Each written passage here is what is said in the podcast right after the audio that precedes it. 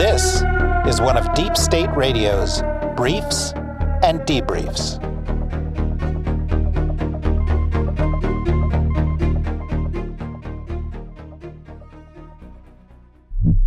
Hello, this is David Rothkopf. Welcome to another of our Deep State Radio one on one conversations, where we try to take a little bit of a deeper look into the news with an expert. I'm delighted that we're joined today by uh, one of my favorite Middle East experts, Hisham Melhem. And welcome, Hisham. Thank you, sir. Uh, I, this week, uh, although here in the United States, a lot of people have been focused on Kavanaugh and all of that drama there have been a couple of developments um, that I think are quite interesting with regard to this administration and its Middle East policies. Both had to do with the International Court of Justice. This administration, as you know, doesn't like international courts or international sure. law or international institutions or the idea of the international community very much. But in one case in the International Court of Justice, the Iranians won a judgment regarding sanctions on on humanitarian aid right. items, and uh, that was related to uh, an old and long forgotten treaty, a 1955 treaty of amity between the two countries. um, and so the next day, the U.S. effectively tore it up and said, "Oh yeah, well, we don't recognize this treaty." Of course. We haven't been friends with Iran since 1979, so um, you know, it was kind of a, a gesture. And then at the same time, that was done by Mike Pompeo a little bit later that day. Uh, National Security Advisor John Bolton said, you know, while we're at it, we're going to withdraw from uh, this amendment to the Vienna Convention. Um, because the Palestinians are coming after us under that in the International Court of Justice, and you know we we we can't be bothered with that, and so it's it's too political. And what struck me was right now the U.S. isn't doing much in the Middle East, but it is turning up the heat fairly consistently on both Iran and Palestine. And so I thought I'd talk to you about each. Let's start with Iran. Um, what do you think of the move? Was it an empty gesture, or or is it a foreshadowing of things to come? No, this is part of uh, the policy of ratcheting up uh, pressure on the Iranian regime by the Trump administration. As you well know, the president uh, withdrew from the uh, nuclear deal with Iran. The president uh, imposed the first uh, uh, basket of sanctions against Iran, and the next one and the and the biggest one will come on November 4th, which would touch on the banking sector in Iran and the energy sector, where Iran is really vulnerable. And because of this, we have seen major international companies fleeing uh, Iran. And uh, although the European Union and the Russians and the Chinese are trying to create uh, an international mechanism to circumvent the American uh, uh, sanctions, uh, most experts believe that Iran will, will really feel the pinch in the next few weeks and months. Again, this is part of the policy of pressuring Iran, uh, encouraging domestic uh, unrest. This administration officially says, look, our policy is not regime change in Iran, our policy is radical change in the behavior of the regime in Iran. And if you remember a few months ago, Secretary Pompeo gave a major speech on Iran in which he listed 12 American demands that Iran should accept in order to, quote unquote, normalize relations with Tehran. Now, if Iran accepts half of those conditions, Iran would cease to exist as the country that you and I have known for 40 years. We're old enough to remember. So, th- this speak, is how we speak, should look. Speak for yourself. I was very young. I don't. I, I don't. yeah, I guess. Yeah, I remember. I remember you. Yes, sure. Yeah, yeah. Uh, but you were an adolescent at the National Security Council. That's uh, when true. we met the first time. Yeah. So this is really uh, what what you have here. If if you looked at the president's speech at the United Nations General Assembly a few days ago, last week, uh, if you remember last year, it, uh, the the the boogeyman was North Korea when President Trump threatened to destroy quote unquote Korea. This year, the boogeyman is Iran writ large. And uh, let's be blunt about this. There are powerful states in the Middle East. that are encouraging the president to pursue this hard, hard line. And let, let me even go further. There are people in official positions and some key American allies in the Middle East who would like nothing better than to see the United States drubbing Iran, giving the Iranians their, in their opinion, their their comeuppance. And that's why this is a very dangerous uh, uh, game. You and I agree, and I want to speak for you too, that this regime in Iran is, you know, repressive, atavistic, uh, antagonistic towards the United States. They've done unspeakable things to the Syrian people. Uh, they have a, playing a nasty role in Yemen and Iraq and Lebanon, and all that. But uh, this is, as Zbigniew Brzezinski used to say when he was alive, that Iran is a serious country. And yes, we made, you know, uh, an American uh, administration can take a tough position vis-à-vis Iran, but you have to always allow room for, for, for diplomatic activities. And the United States cannot do this by itself by alienating its its uh, uh, European allies in particular. So we are on a slippery slope here.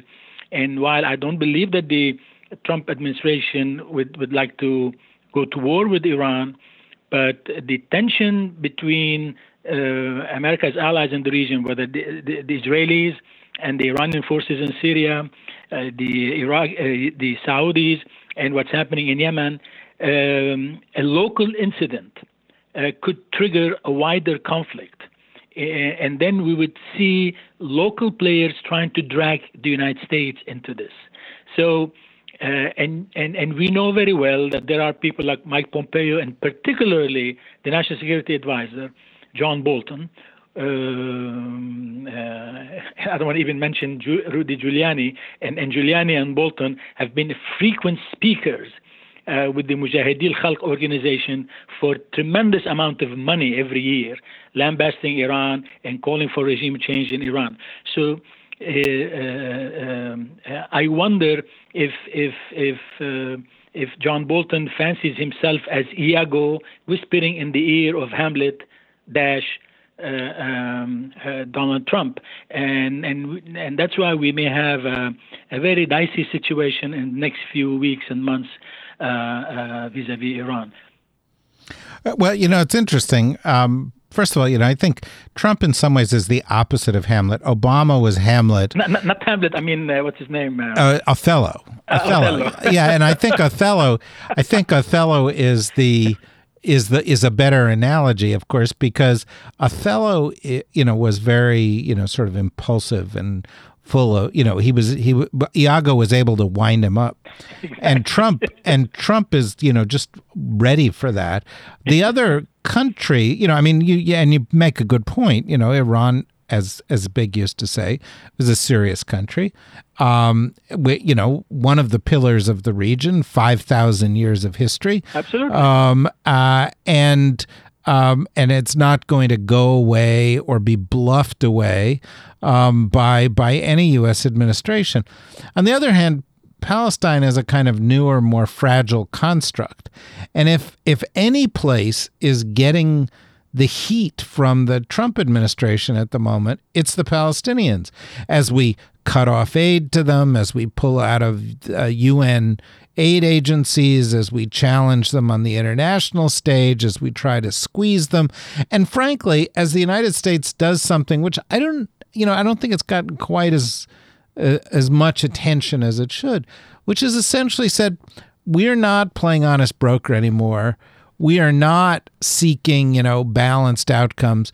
We're on the side of Israel. We are against the Palestinians. And this is new, right? I mean, the US has that has not been our position before. Sure. Since the beginning of what we know as quote unquote the peace process, in which both uh, Republican and Democratic administrations tried to mediate between the Palestinians and us. Everybody knew that in the end there are special relationships between Israel and the United States for a variety of reasons. We can talk about them for hours.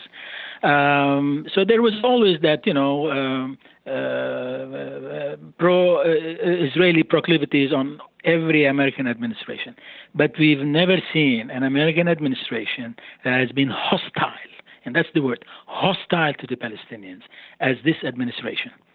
Uh, Jimmy Carter is different than Bill Clinton. Bill Clinton is different than Obama. But all of them tried, I think, honestly and seriously at times, and and uh, worked hard to to mediate uh, for uh, a resolution that that would be acceptable at least by a majority of, of the peoples on both sides, if not everybody. This is an administration that is out to punish uh, uh the Palestinians because the Palestinians dare to say uh, you shouldn't move the embassy to Israel uh, to to to uh, to Jerusalem. Uh, we want a, a con- contiguous Palestinian uh, state on the West Bank. I mean, the fundamental things that most American mediators and most serious Israelis and most serious Palestinians uh, uh, hope to achieve. I mean, we all know what are the contours of an eventual peace treaty between the Palestinians and the and, uh, and the Israelis. This is a radical American administration that is out to really uh, cow the Palestinians, push them to cry uncle, to accept their diktat, not only conditions or views or suggestions, but just American diktat. And um, uh, uh, the the uh, Trump and and Kushner and, and and and company were indignant because the Palestinians dared to say no, and to object to the on on the on the issue of Jerusalem and uh, other other pro-Israeli positions taken by uh, by this administration. I mean, let's be blunt about it. Here you have the American ambassador in Israel, the chief uh, uh, uh member in the uh, so-called peace team. These people are on the record as supporting Israeli settlements in the Palestinian occupied territories. They even finance these things. We've never seen anything like this before. And there is that vindictiveness against the Palestinians that is expressed every time this president opened his mouth about the Arab Israeli conflict. And he keeps talking about the deal of the century. This is not a deal. These are two people who have deep roots in this region, and uh, there is a there is a conflict over the patrimony of what we know as historic Palestine. And these people have have legitimate claims and and and any serious mediator should take that into consideration and not belittle the the the the, the position of both sides. And these uh, uh, look i mean we we we as the united states we used to be generous in in in providing aid to to to the refugee relief the UNRWA organization which uh, helps Palestinian refugees in Lebanon and Jordan, and these are American allies in the region, uh, to provide medical services, educational services to kids, to children. Uh, and now we are going to have empty schools because there is no money.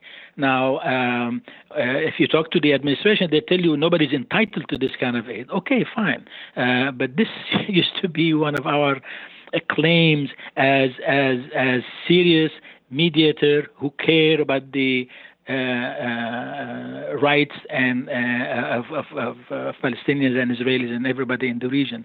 We are abdicating our responsibility, our moral political responsibility as the United States in the region. We are withdrawing from the region. We are seeing the region now uh, under uh, the sway of the Russians, as we see in Syria and other places. We see a Turkish Iranian conflict, uh, I mean, competition to determine the future of Iraq or the future of Syria. Uh, these are serious developments that are taking place in our absence and uh, uh, the president of the United States wanted just to withdraw every all the American forces in, in, in Syria, which are basically 2,200, uh, you know, uh, soldiers uh, and, and leave the whole area to the Russians. I mean, uh, just because we don't uh, we don't care about these issues, and and the president even insults his allies. Look what he's been saying about the Saudis recently. Uh, and he claims, erroneously, of course, that we, the American taxpayers, are subsidizing the Saudi military, which is not true. This, the, the Saudis and the Emiratis and all the Gulfies spend billions upon billions of dollars um, to buy American weapons, and in fact, they are contributing to uh, R&D for, uh, for certain industries. Uh, as the Emiratis did, you know that. And so um, uh, he insults the Saudis and he asks them for protection money We subsidize the Israeli military. We subsidize, you and I as taxpayers, the Egyptian military. Uh, and, and I'm not defending the Saudis. Uh, maybe they deserve to be to be humiliated like that because they love the president and but look at how he he treats them he look at Saudi Arabia and he sees a bank vault he doesn't see a country he sees a bank vault and I need my share well, I, I, think that's a, a fair analysis and a very thoughtful analysis of what's going on. I bet, as expert as you are in the goings on in this region, you never thought a president could do worse at it than Obama, did you? Abs- yes, you, you know me. I criticized Obama for his handling or mishandling of Syria. I wanted Obama to be more assertive. Uh, I supported him when he d- deserved support.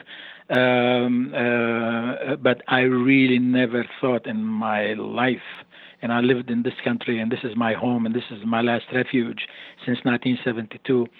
And I've never, I never thought in my wildest or worst nightmares that we would have an American president who would do what he is doing to this country, but also uh, do what he has been doing to the United States and the world. I mean, what have become of us? This is the last refuge.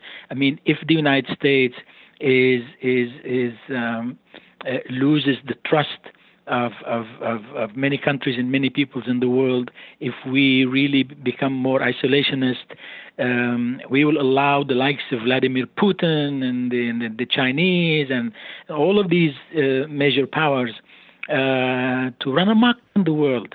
Really, even even today, uh, if you have a disaster in Africa or anywhere in the world, people instinctively look up to the Americans. They expect the Americans to do something about these things, and this is this is what it means to be, you know, a moral and political leader in the world. I mean, and we're losing this. We're losing in the Middle East.